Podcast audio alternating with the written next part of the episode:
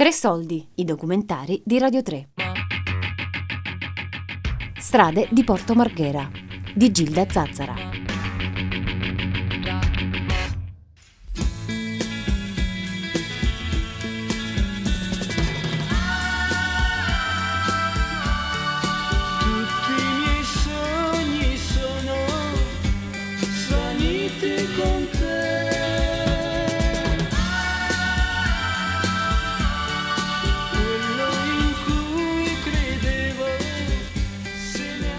Venezia non è solo una città d'arte, Venezia è anche il suo porto, Porto Marghera. Fondata nel 1917 ha continuato a espandersi per 60 anni, ospitando grandi fabbriche, soprattutto chimiche e meccaniche. Porto Marghera è stata un trauma e una ferita per la laguna, l'ambiente, la salute di lavoratori e cittadini, ma è stata anche un luogo di partecipazione, di crescita sociale, un laboratorio politico e la via di emancipazione attraverso il lavoro per migliaia di persone. Nei primi decenni gli operai venivano dalle campagne circostanti in bicicletta, poi molti di loro si sono inurbati, a Mestro, nella città di fondazione costruita assieme al porto, Marghera appunto. Sembrava dovesse durare in eterno la grande e terribile Porto Marghera industriale, e invece dalla fine degli anni 70 ha cominciato a perdere pezzi, sotto il peso delle sue stesse contraddizioni e delle rivoluzioni dell'economia mondiale. Voglio andare nelle sue strade di oggi per vedere cosa resta di una trasformazione che ha comportato quasi la scomparsa degli operai, per osservare un paesaggio a tratti lugubre, a tratti sublime, per vedere cosa è nato sulle ceneri del passato. È immensa Porto Marghera, 2000 ettari, 20 km di canali, 40 di strade interne, 100 di binari e lo capisci solo dall'alto, comparandola con la piccola sagoma a forma di pesce della città storica. Ma siccome io non so volare, la osserverò dall'interno delle sue strade, in compagnia di qualcuno dei suoi abitanti di un tempo. Cominciamo da una delle prime, un nome che è già un programma, Via delle Industrie.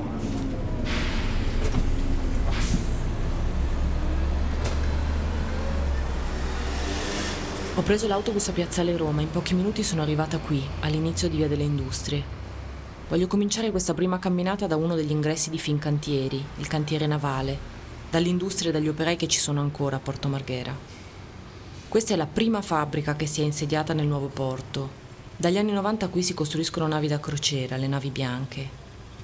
Dietro al muro di cinta si vedono i lunghi capannoni delle officine di terra e dietro le navi in costruzione nel bacino, fino a tre contemporaneamente, e sopra le altissime gru che le montano a blocchi. Adesso è mezzogiorno e gli operai stanno uscendo alla spicciolata per la pausa pranzo. Gli operai mangiano seduti per terra, sui marciapiedi, tra le macchine parcheggiate, a piccoli gruppi. Non si possono proprio più chiamare tutte blu, perché hanno tutti divise diverse, una per ciascuna delle centinaia di imprese di appalto e subappalto, che impiegano in prevalenza lavoratori immigrati, cingalesi, pakistani, rumeni, senegalesi e una babele operaia. È il modello della delocalizzazione a rovescio, con tutto il suo corredo di disuguaglianze e nuove forme di sfruttamento.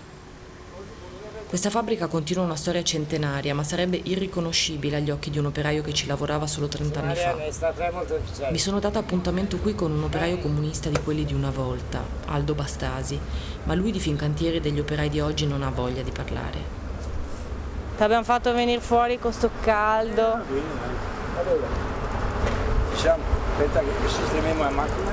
Ma i Fincantieri ti arrangi non saprei cosa dire, sono stati da dire io fiori quando, quando aspetti a scioperare, insomma. invece loro ti dicono, eh, ma ti sei amato questo che perde il pano.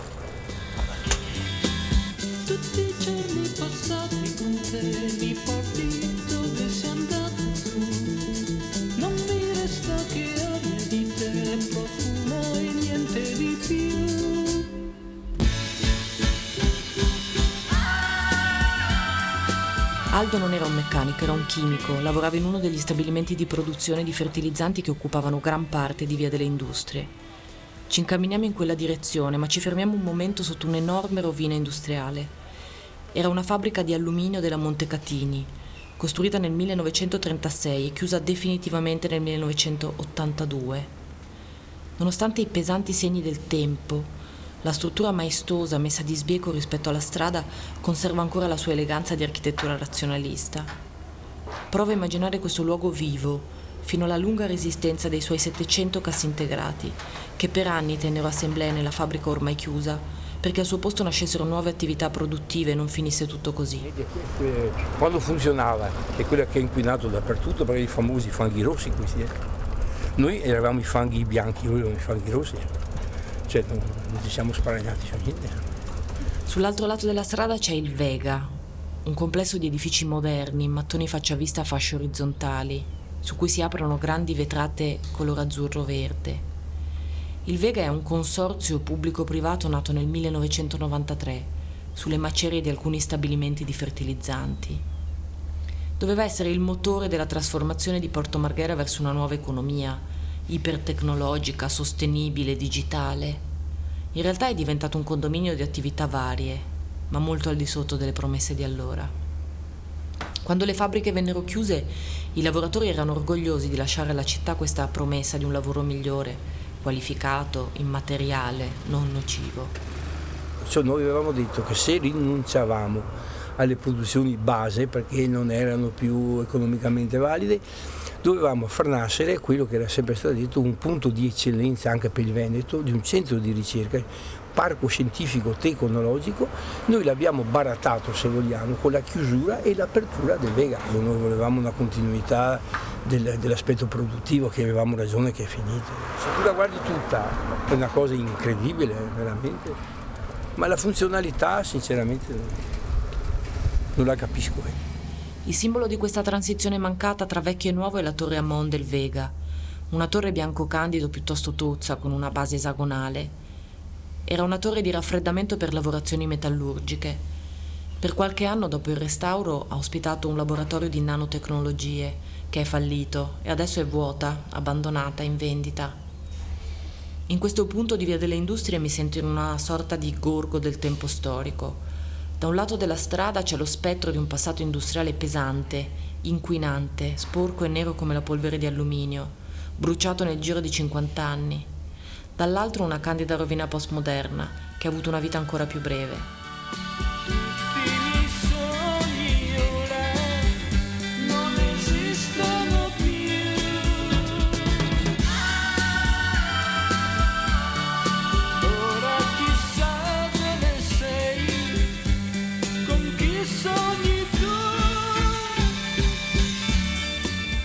Siamo arrivati davanti a ciò che resta della fabbrica in cui lavorava Aldo. Dietro al muro si innalzano gli scheletri di due enormi silos parabolici in cemento armato, tra le architetture più pregiate dell'archeologia industriale di Porto Marghera. Saranno alti almeno 30 metri, sono grandi come cattedrali. Sembrano navi rovesciate, relitti di scafi ormai invasi da vegetazione spontanea. Quindi tu arrivavi da Marghera? Da qua, da Marghera, di qua e si entrava da questa parte. Qui c'erano i magazzini del, del fertilizzante, eh, solfato ammonico. Lì c'erano le spedizioni, quelle, di quegli archi, no? Il paraboloide? Sì, da di là le spedizioni andavano fino in banchina tramite nastri. Noi qui della, mm, delle fertilizzanti eravamo due consigli di fabbrica, il nostro e quello di Azotati. No, perché non si andasse molto d'accordo con loro. Per loro erano conservatori in altri generi rivoluzionari, quel tempo era. Allora, se è vero. Allora, e qui chiaramente noi eravamo autonomi, dopo quando ci facevamo le assemblee se le faceva assieme con loro, ma eravamo due entità separate. Voi qua i fertilizzanti avete avuto negli anni Ottanta anche uno dei primi conflitti un po' con il mondo degli ambientalisti, con il nuovo ambientalismo. Eh, è, stato, è stato un scontro più grande se vuoi, no? più grande perché perché gli ambientalisti partivano dall'idea dell'ambiente, giustamente. No? Noi avevamo l'idea della produzione qui, si faceva la famosa produzione dei gessi no? e noi sostenevamo che il gesso era, non era come la polvere della pirite che inquinava veramente. No? Questo gesso poteva essere utilizzato in edilizia.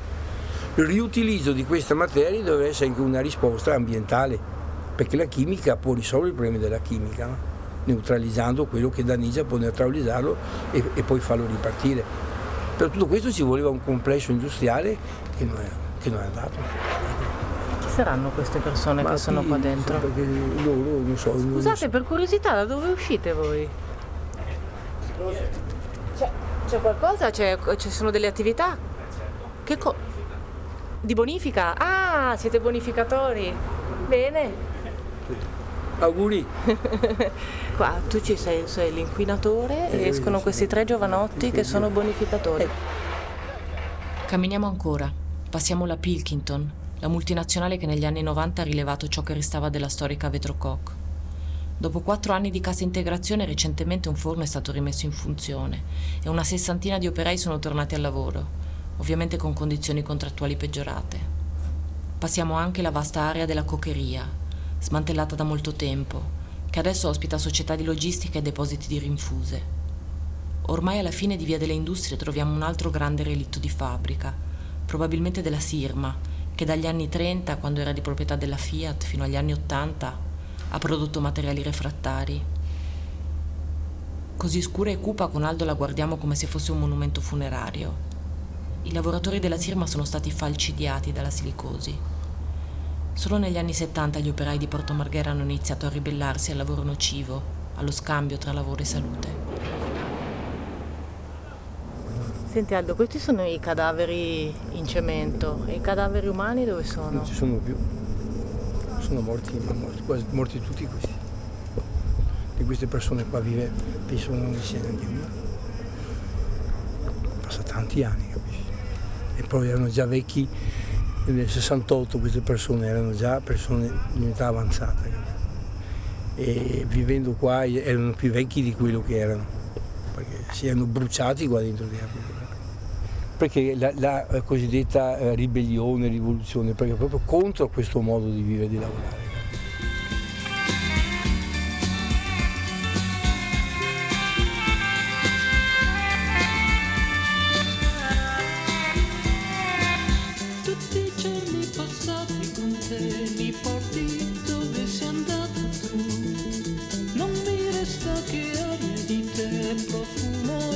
Nel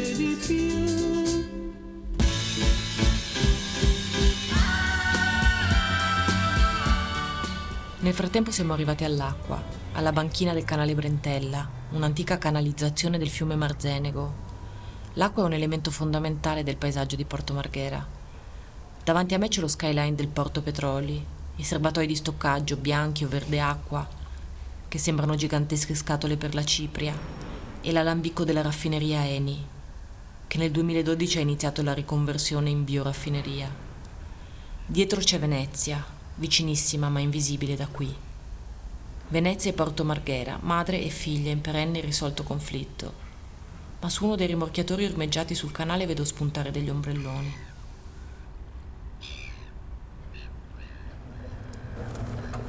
Buongiorno. Buongiorno.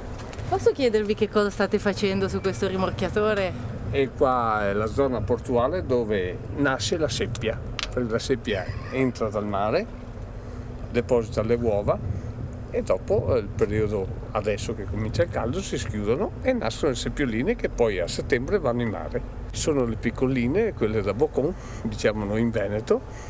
Mi fa un po' impressione pescare le seppie qua tra, davanti ai serbatoi di carburante. Prima diciamo che c'era il carbone, lo scarico del carbone, c'era più. L'acqua era molto più sporca. Che, che posto è questo nella vostra noi geografia? Noi sentiamo veneziani, l'importante è essere in acqua anche qui a Marghera è Venezia per noi, perché pesca Venezia, pesca a Marghera, sempre Venezia. Diciamo che Marghera fa parte di Venezia, non è perché Venezia, sì, Venezia ha i suoi monumenti, Marghera ha i suoi, le cisterne e i relitti degli stabilimenti che sono, stanno demolendo tutto.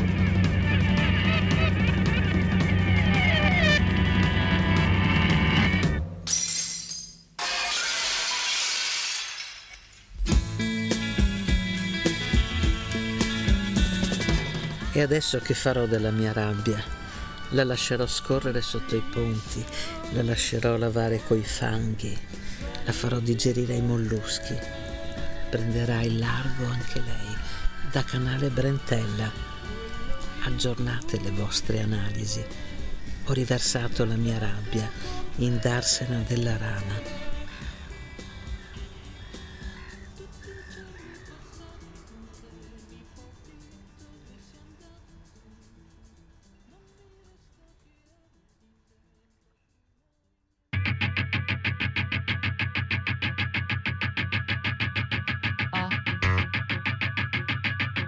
Strade di Porto Marghera. Di Gilda Zazzara.